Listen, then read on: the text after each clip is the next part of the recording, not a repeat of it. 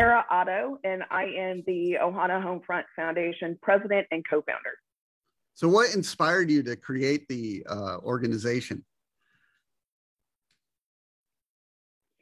So, myself and Natalie Ely, Natalie is a Marine spouse, and we've been friends for a very, very long time. And I got together with her and I said, Hey, I want to do something. And she goes, Okay, what, well, what are we going to do?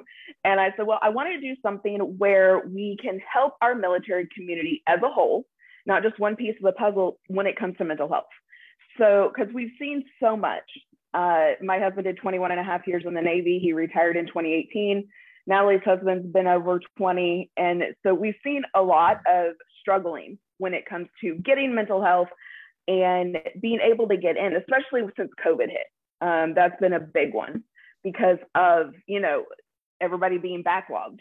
So we wanted something where we can provide the resources directly to our military community. If they've been in the bubble at any point in time, if they're a veteran, caregiver, child, um, it doesn't matter, active duty, National Guard, reserves, we're going to help them.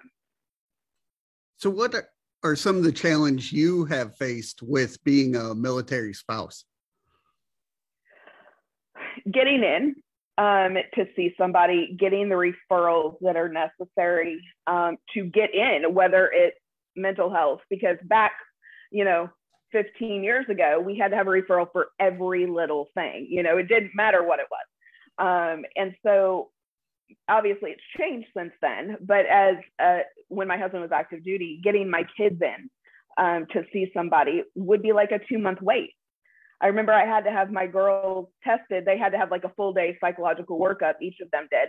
And I had to wait like, I think it was like 10 weeks before I could even get them in to have this done because it was a full day procedure. It wasn't just a, you know, hour long consultation. Um, so it took a while. And it's one of those things where you don't want to wait. You shouldn't have to wait. Um, whenever when it comes to mental health, you need to be right there. Like it doesn't need to wait. Um, and there's so many doors that close that need to be opened, and we want to make sure that those doors get open. But as a military spouse, that's what I've seen. It's a lot of doors that are shut, and it's it was very hard to get in anywhere and to get the help that we needed, um, myself or my husband or even our kids. So, you know, I'm taking that and moving it into 2022 um, whenever I think about anything that we do within OHF. So, can you tell me uh, some of the things uh, the organization's doing to make it better for people to take care mm-hmm. of their mental health? Yeah, for sure. So we are actually becoming accredited. We're gonna we are opening a virtual crisis center, hopefully by 2023, but it costs money, obviously. So uh, it may be a mid 2023. We don't know yet. Um, and we're becoming accredited so that we have a safe space for those to call. I have seen so many different posts in like the retiree pages and all of those things, like on Facebook, where their husbands have been hung up on by the VA and it's the VA crisis center. Like they're supposed to be able to get the help, but they're being hung up on.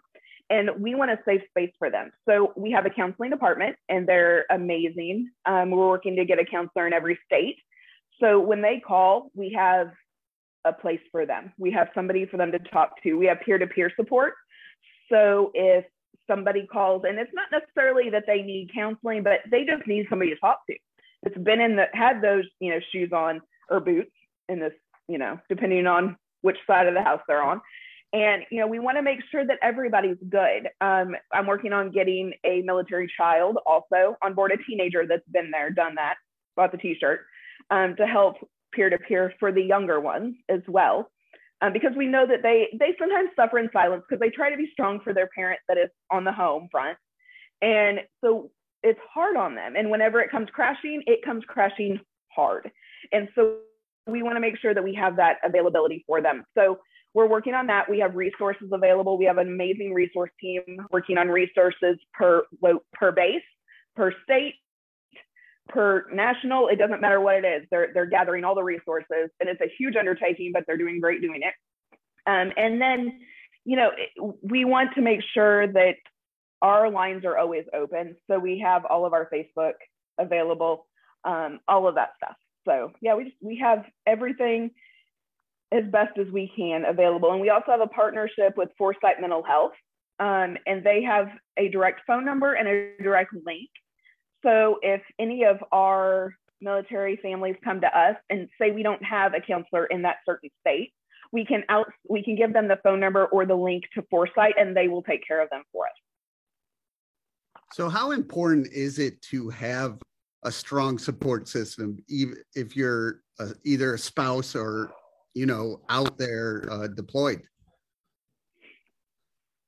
Um, beyond important, uh, and I, it, we we talked about this. We had an event yesterday, and we had it. We talked about it a little bit about how the VA and the American Legion have kind of gone away from it for the military. You know, be back in the day, you know, they could go after duty or whatever and have a drink with their buddies, their comrades in arms, and, you know, have that session where it's not on the record necessarily and it's somebody that they're talking to.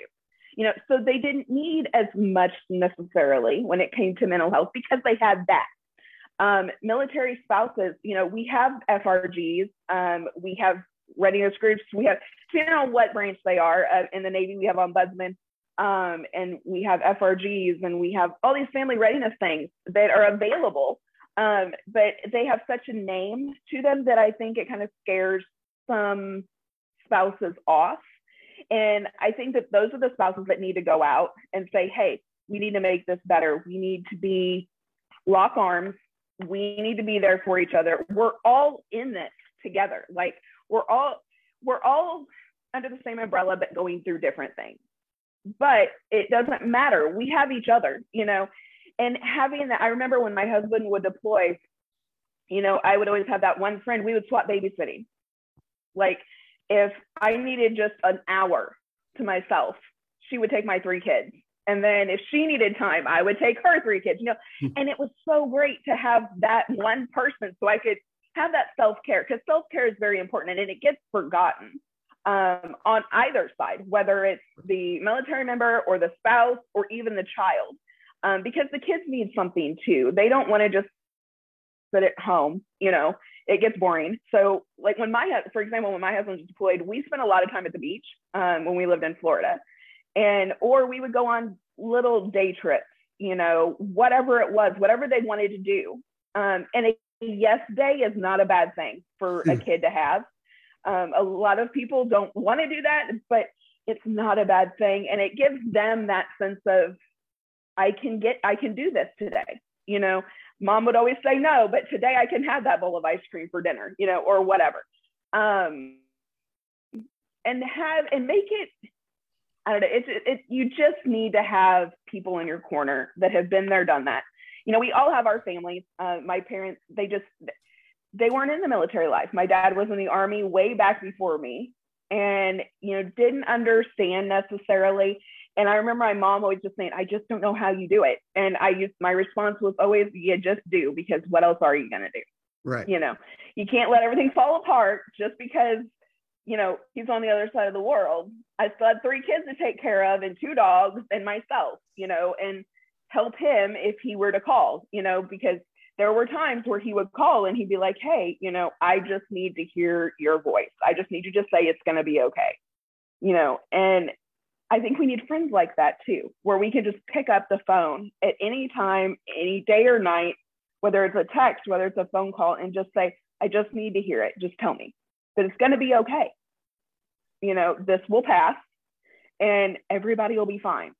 Um, so yeah, it's it, beyond important to have a support system um, to whether it you know, and don't ever believe everything you see on facebook and that's the one piece right. of advice social media has like lost its mind and i didn't necessarily have to deal with it that much when my husband was in but woo i see it now and i'm glad we didn't have it back then you know so yeah very important that's a good point because a lot of people, you know, look at social media and, you know, you're just putting out what you want to put out. So it's tough for people to see, you know, what really mm-hmm. people are going through.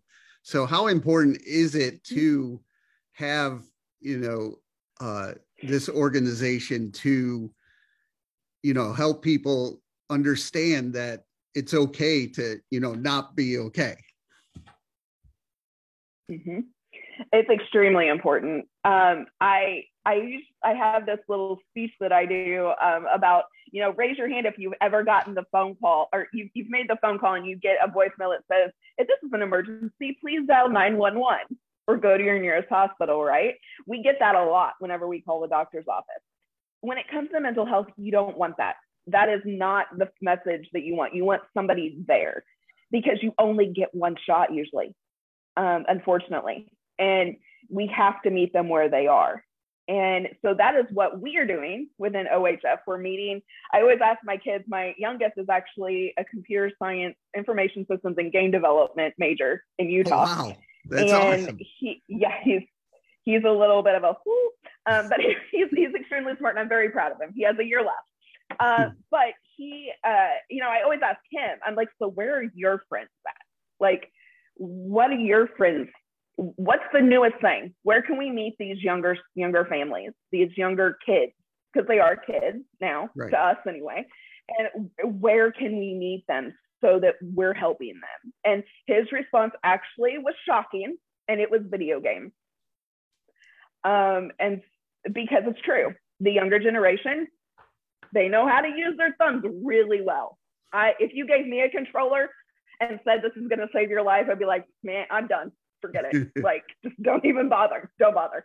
Uh, but it's true. And video games can actually be a really good form of self care as long as they're not done. You know, Call of Duty, I wouldn't say is necessarily self care, but having something to do um, and get online. I know that Natalie's son plays online with his friends back in Camp Pendleton and like you can play online and that way the kids have something they can still stay in touch which is the right. good thing about technology. Um, so that's that's one of the major things is video games.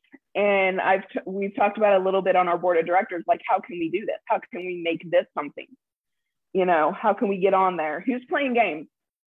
Like who, who's online? Like who can who can get on there and do this? Because it's not going to be me.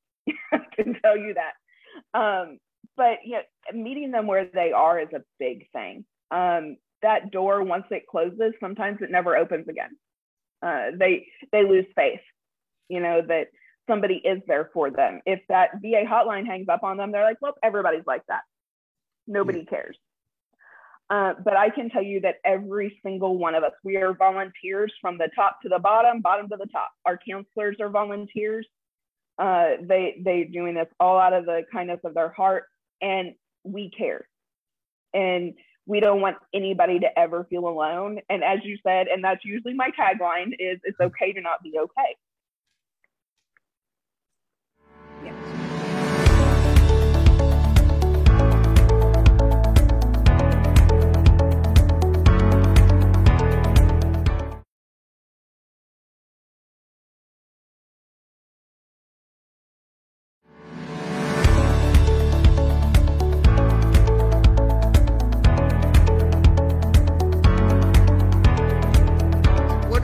Some of the things that you've learned that you didn't know uh, after you uh, uh, co-founded this organization? What are I all of the research that I've done and finding like the numbers and the statistics I didn't know that the numbers were as high as they were. With I knew we, we know the 22 a day that we hear. We know the numbers usually for our active duty and for our veterans, but you don't hear the numbers for the families. And those are what really, really upset me. It, in 2019, because we don't have 2020, 2020 or 2021 yet, um, but in 2019, 72 between the ages of 12 and 23 lost their lives to suicide. And those are just the ones that were reported. And, you know, it's not that high of a number, but to know that there is a number is too much for me.